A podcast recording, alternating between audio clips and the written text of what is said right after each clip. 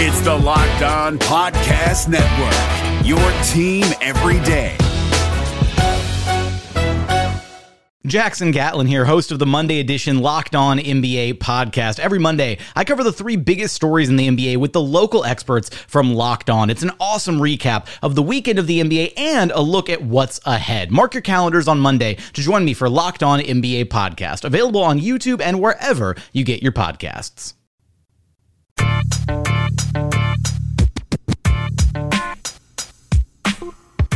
You are Locked On Magic, your daily podcast on the Orlando Magic, part of the Locked On Podcast Network.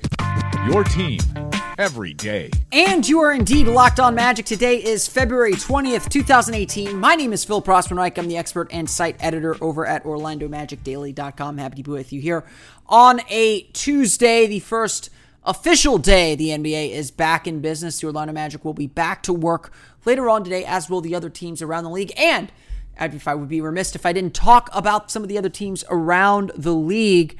This week is a special week on the Locked On NBA podcast. If you haven't caught it, usually hosted by our founder, David Locke. But this week will be hosted by several special guests from around the Locked On podcast network. Monday's show, I believe, was hosted by Josh Lloyd of Locked On Fantasy Basketball. I think we'll see the hosts of Locked On Lakers, Locked On Celtics, Locked On, uh, a lot of the Locked On, a lot of Adam Mares of Locked On Nuggets will be hosting a show later on in the week. So be sure to subscribe to Locked On NBA if you have not done so already. Great review of the league in general, great review of uh, of what's going on around the league from people who know the teams directly. And then, of course, you can check out the great podcast on the Locked On Podcast Network as well. You can find them on iTunes, just like you can find Locked On Magic on iTunes. And of course, if you didn't already, go back into the Locked On Magic archives. You can check out last week's episode with Keith Smith. I interviewed, I talked to Keith Smith about the future for the Orlando Magic and what direction they're heading in as the trade deadline passes. You can also hear uh, my interview with Brendan Donohue, the managing director of the NBA 2K League that I conducted earlier this year or earlier this season, uh, as uh, we took a break from the, from the Orlando Magic to talk about uh, the NBA 2K League, and, and and it wasn't announced at that time, but Magic Gaming as well, as the NBA 2K League is becoming a reality. This is actually the last week of the NBA 2K League Combine. All the 2K League scouts will have their will will compare look at their notes and prepare their draft boards for mid March. So a lot of exciting things moving on with the 2K League becoming a reality very very soon. But today's episode, I want to talk about what to expect for the rest of the season. The Orlando Magic have 25 games left this season, and maybe it's because I'm a purist, maybe it's because I, you know, hate myself too much, but I still find a lot of meaning in these games and still find a lot of meaning in what we're going to see in the final 25 games. And so, as the Magic get back to practice, they'll be back in practice late Tuesday afternoon, late Tuesday early evening, in fact.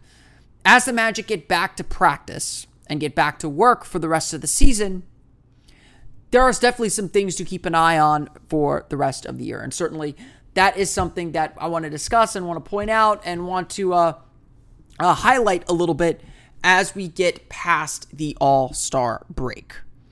Now, of course, the first thing that we do need to look at, and, and it's unavoidable, it's something I've talked about several times on this show, and something that's not going to go away. And I don't think the Magic, even despite their best efforts, will leave completely behind, and that is the race at the bottom. If you look at the standings at the bo- if you look at the lottery odds and the standings at the bottom, the Orlando Magic enter the All Star break fourth with the fourth best lottery odds at 18 and 39. But, and this is the important thing, the Magic have the fewest, are tied with five other teams for the fewest wins in the NBA this season. In fact, looking at the standings, there are seven teams within a game and a half of the top overall pick. That's absolutely astounding. In fact, the Phoenix Suns, Memphis Grizzlies, and Brooklyn Nets, who remember that pick will go to the Cleveland Cavaliers, have all lost at least seven games in a row. The Knicks, which is Thursday's opponent for the Orlando Magic, have lost eight in a row. This is all to say, as Zach Lowe put it uh, in, in his 10 Things post on Friday, this is an unprecedented race to the bottom. This is one of the more intriguing and interesting tank races, if you want to call it that, that has ever been seen. And the Magic are right in the middle of it. Even though they're 4 and 6 in their last 10 games, the Magic now sit with a slightly better than one third chance of getting a top overall pick. Now, obviously, that can change. And in fact, that will change because the Magic are going to get some players back. Nikola Vucevic, Terrence Ross, Jonathan Isaac, Aaron Gordon. In fact, Nikola Vucevic and Aaron Gordon are expected back for Thursday's game, I would I would bet. If not Thursday, then certainly Saturday against Philadelphia while they're on this road trip. I would also suspect that the Magic are going to hope and try to get Jonathan Isaac back before their long West Coast trip, trip, which begins next weekend or next week. Not next week, but the week after. So they got this week, next week, and then the week after, they take their longest road trip of the season, and then they have their longest homestand of the season. So the Magic are definitely in the middle of this race. They're definitely in the middle of this cluster of teams that are gunning for the number one pick. At this point, at the rate teams are going, though, this isn't your typical race to the bottom. Teams appear to be trying to win, and, and it looks like the team that the team that's going to have the worst record is going to have the best record among that distinction in quite some time. And that, of course, bolsters my argument that the Magic, yes, should be trying to win games. And yes, you know, winning is good when you can do it. This team's still going to lose a lot of games. They're not a very good team. I'm sorry. Maybe I'm not sorry. I'm, uh, but the race to the bottom is going to be very interesting. And I do think that, that things are going to bunch up, are going to remain this tight and this bunched up. So, yes, some of you are going to complain every time the Magic win. I won't. This team will still lose plenty, and I think that the race to the bottom will still be pretty heavy um, and pretty tight all the way. Just know that Orlando right now sits with the worst, with the fewest wins in the league. They're going to be involved in this race, and it's going to be something that we're going to have to keep an eye on because, as everyone notes, the best way to bring in talent is through the draft. And while I personally am not as high on this draft as other people. I've heard people really talk this draft up, just like they talked up last year's draft. I actually like last year's draft class a, a little bit more than this year's draft class. Um, there are still some very good players. And to me personally, if you stay within the top six, there are six runaway great players in this draft. Not runaway, but six very good players in this draft. If you stay within the top six, which I think the Magic will do, you will get one of those good players. And in fact, I would argue Jaren Jackson Jr. of Michigan State has made it seven. And I have no doubt the Magic will be among the top seven picks in this draft. So they will get a very good player and a player that will fit a need for this team, in my opinion. So I'm not worried about the draft. That's that. That's my perspective. And as I always tell people who get who get who complain about the Magic winning or me wanting the Magic to win, I'll say, you never know. That win could be the one that wins you the lottery. That's just how this system works that the NBA has. I know how odds work, and I know that that, you know, you want odds to work the way you want them to work. But the reality is they don't, and they haven't for the Magic in the past, not in the last five years. Orlando has only improved. Orlando has never improved their draft position, and in fact, I just ran Tankathon one try and got the Magic the top overall pick. So you never, never know what's going to happen. All you can do is play your cards the way you play your cards, and let the chips fall where they may. And like I said, I'm I'm a proponent of winning toward the end of the season. Hey guys, it's Walker Mail, host of the Locked On Hornets podcast, and being around sports media and a fan of the Hornets for a lifetime has taught me that sometimes it's exploring the sliding doors moments and what if scenarios in sports that can be the best part of the fan experience. What if the Seahawks let Marshawn run on the one yard line with the Super Bowl on the line? Or could a coin flip actually have landed Magic in Chicago, Michael in LA, and made Charles Barkley the first black president? Enter Wondery's newest sports show, Alternate Routes, a weekly leap into the sports multiverse with former SportsCenter anchors Trey Wingo and Kevin Frazier. Each week on the podcast, Trey and Kevin will pry open the sliding doors of a different what if moment from the world of sports. In these alternate sports realities, dynasties will fall, legacies will change forever, new goats will emerge. Follow alternate routes on the Wondery app or wherever you get your podcast. You can listen to alternate routes early and ad free right now by joining Wondery Plus. And really, that's because of the next thing that I want to talk. I think that we need to be on the lookout for or watch for this season. And that is the return of several of the Magic's key veterans and key players in general. The Magic have really not been healthy since November. Really, Elfrid Payton got hurt the second game of the season and was kind of out of it from there. Not completely out of it, but you get the point. The Magic were always playing catch up, and the season really went off the rails when both Elfrid Payton and DJ Augustin got hurt and went further off the rail when Jonathan Isaac got hurt, then Terrence Ross got hurt, and then little injuries here and there, Nikola Vucevic getting hurt. The Magic have not been a healthy team. They've proven when they are healthy, they are decent. And this is why this is important to me. I'm going to I'm to note that this is important. Because as I noted with Keith Smith last week, it's very likely the Magic are kind of stuck with this roster for a little while longer.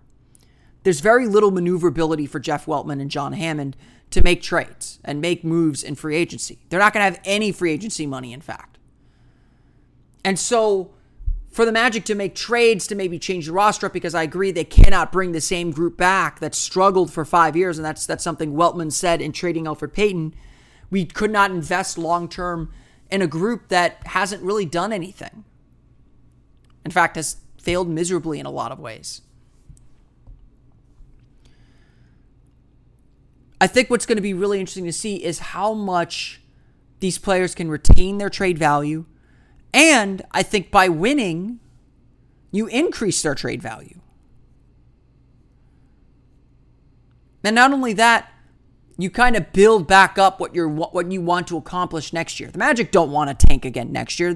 This season was an accidental tank. The Magic were hoping to compete for a playoff spot and just kind of be in the middle. They wanted to be in the middle this year thought it would give them the chance to create some flexibility.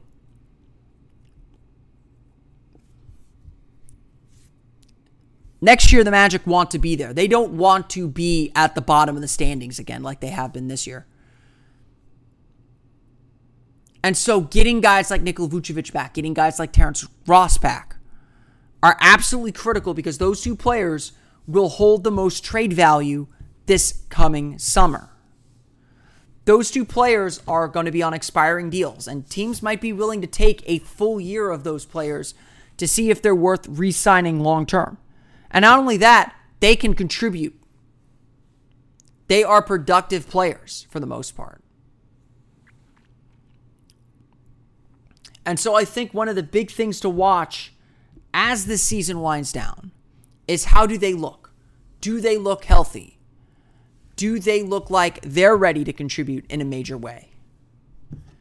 Can they retain some trade value? Can they build some trade value?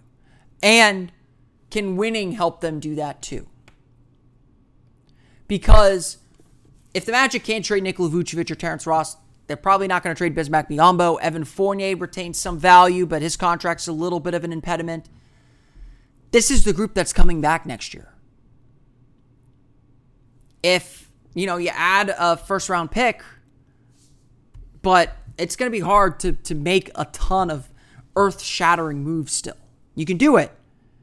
There's going to be some risk involved, but you might be stuck again with this group. And so building some hope and, and building some value and, and, and seeing them come back and play and seeing things work and grow towards something next year. Again, building a culture, as I've talked about numerous times that's going to be something to watch for too. If they kind of go through the motions and it becomes a tank job, yeah, that might be good in the long run. But I also think it's very bad in the short run that, you know, a team isn't going to take these things seriously. I think the attitude and the approach that the Magic take these games, especially these guys coming back from injury, will be really important to the growth and maturation of this team. It's it's definitely a tricky balance. I won't deny that. I don't expect the Magic to win very many games the rest of the way. If the Magic get to 25 wins, that would be a really nice season uh, or a really nice close to the season. Seven more seven more wins put them at 7 and 18. It's not a great record by any stretch. But what are you going to do with this group? It's a start. That's all we're asking for is a start. The Magic went 10 and 20 uh, a few years back with James Borrego in their final run to this run to the end of the season. They won 35 games the next year, took a major step forward. Started the year 19 and 13. So I do think there is a thing to momentum and feeling good and building up toward the season. And 10 and 20 ain't that good. Last year, the Magic finished 8 and 16 in their final 24 games. Wasn't great, but it made everyone feel a little bit better. And I think that did help them with their hot start this year, especially with the familiarity and continuity that, that the Magic were able to have. There's a good team in this Magic group. They've beaten some very good teams and they've got some skilled, useful players. But it's about putting those pieces together. And that's been the thing that has eluded the Magic for so long, for so much of this season.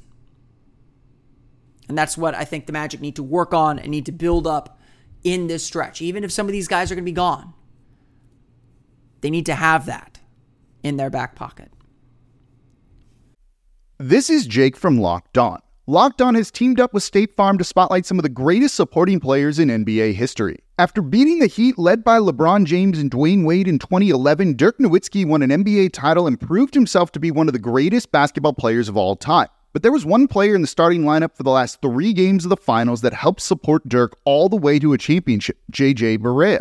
Led by JJ and Jason Terry, the Mavs' second unit proved to be the strength throughout the playoffs, where they led the NBA in bench scoring. But for games 4, 5, and 6 in the NBA Finals, Mavs coach Rick Carlisle inserted Barea into the starting five to help the Mavs space the floor and put more playmaking around Dirk. JJ Barea had a knack for running the pick and roll with Dirk that helped the Mavs score more efficiently on their run to a title. Dirk Nowitzki couldn't score the way he did if he didn't have much needed support from someone like JJ Barea.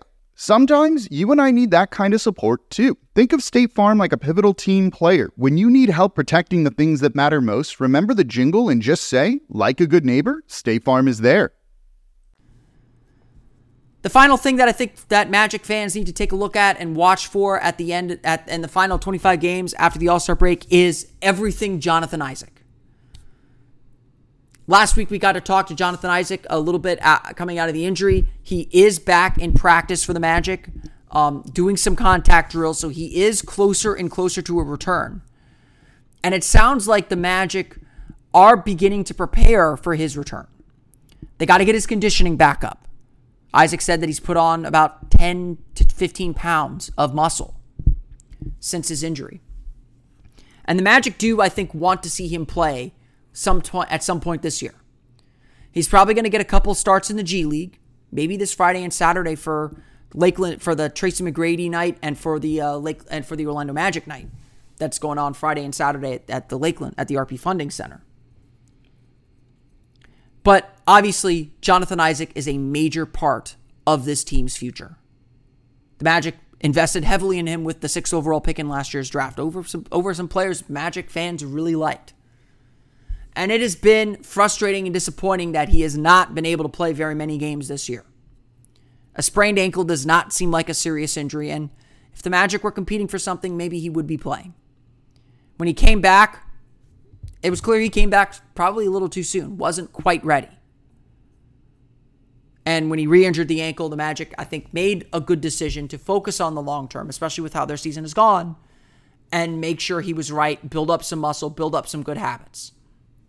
But at some point, you got to throw the kid into a game. At some point, you got to see what he looks like with your core, with your group of players. And at some point, you got to just let him go out there and play. And he's extremely frustrated that he hasn't been able to play.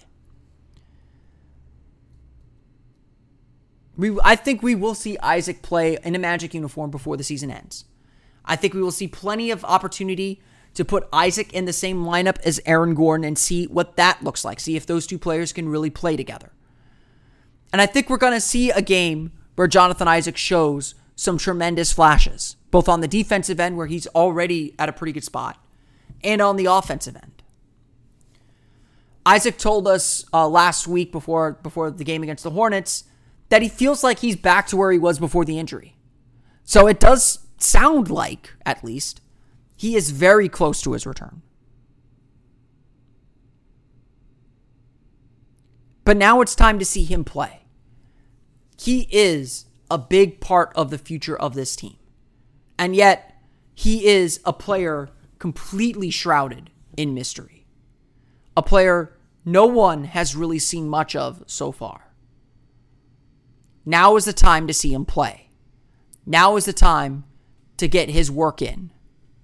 Now is the time for Magic fans and for Magic Brass to really understand what they have and where he needs to develop more. Because practices are great, shoot arounds are great, drills are great, strength and conditioning is great. But you can be a rock star in the weight room and provide nothing in the games. Look at Mario Hezonja last year. Huge, huge weight, huge weight room gains, gains. But not a lot on the court last year. The final 25 games, to me, are very much about Aaron Gordon's growth, getting him back into the rhythm and letting him find his way as the primary offensive option. But it's also about Jonathan Isaac's growth because those are the two pillars that this team is getting built getting built on right now. And so the Magic need to see them play, need to see them at work. And need to see them at work together. So in these final 25 games, I am really looking at that pair, that duo, and specifically at Isaac, who we haven't seen very much this year. The Magic need to know that their investment was worth it. And I think that's the, those are the three biggest things to watch in these final 25 games for the Orlando Magic. I want to thank everyone for listening to today's episode of Locked On Magic. Went a little short today, but that's okay. Uh, hopefully, I got the good information to you as the Magic get back to work after the All Star break.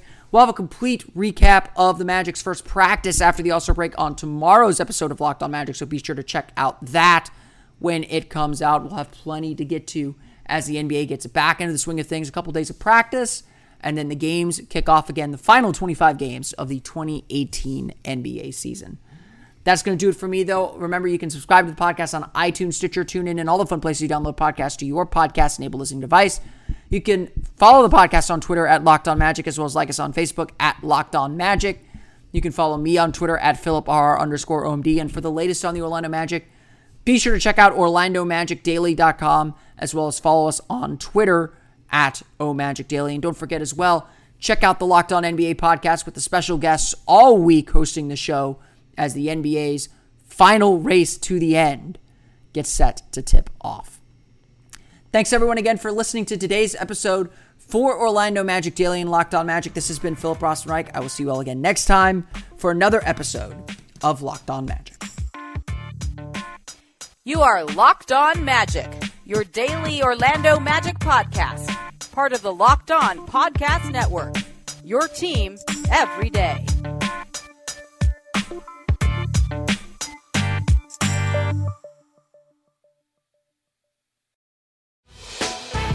Hey, Prime members, you can listen to this Locked On podcast ad free on Amazon Music. Download the Amazon Music app today.